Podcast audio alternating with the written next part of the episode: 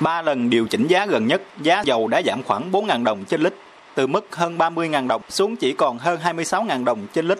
Đối với ngư dân, nhiên liệu luôn là chi phí chính mỗi chuyến ra khơi nên giá giảm liên tiếp họ rất mừng.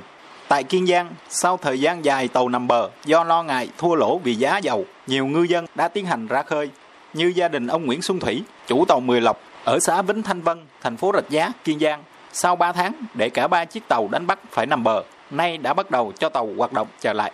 Nhờ nhà nước hỗ trợ giảm xăng dầu, giá xăng dầu trong thời gian qua, nhờ vậy thì hai chiếc ghe của tôi mới có đủ điều kiện để mà ra khơi bám biển sản xuất. Tuy nhiên, niềm vui của ngư dân cũng chưa thật sự trọn vẹn, bởi giá dầu vẫn ở mức cao hơn khoảng 10.000 đồng trên lít so với cùng kỳ.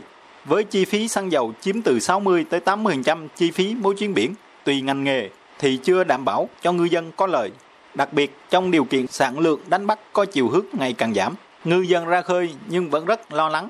Ông Đoàn Ngọc Lượm, chủ tàu ở thị trấn Sông Đốc, huyện Trần Thời, tỉnh Cà Mau, nêu rõ giảm theo cái ờ, nó tăng kỷ lục thôi chứ còn hiện giờ nó cũng vẫn vừa giữ mức giá cao. Ba chiếc xe của chú chạy là lấy ờ, tổng cộng hết trơn là ba trăm ba chục triệu tiền dầu mấy bữa nay ra làm nói chung là cái ngư trường biển giờ uh, giảm sút dữ lắm chứ nó không đạt. Trước là mình đánh bắt cho đến một nước kia là nó khoảng năm năm chục tấn cá lồng xộn. Bây giờ nó giảm sút xuống còn khoảng ba chục ba mươi lăm tấn cũng trở lại. Toàn tỉnh Cà Mau có khoảng 4.500 tàu cá hoạt động đánh bắt. Kiên Giang có hơn 9.800 tàu.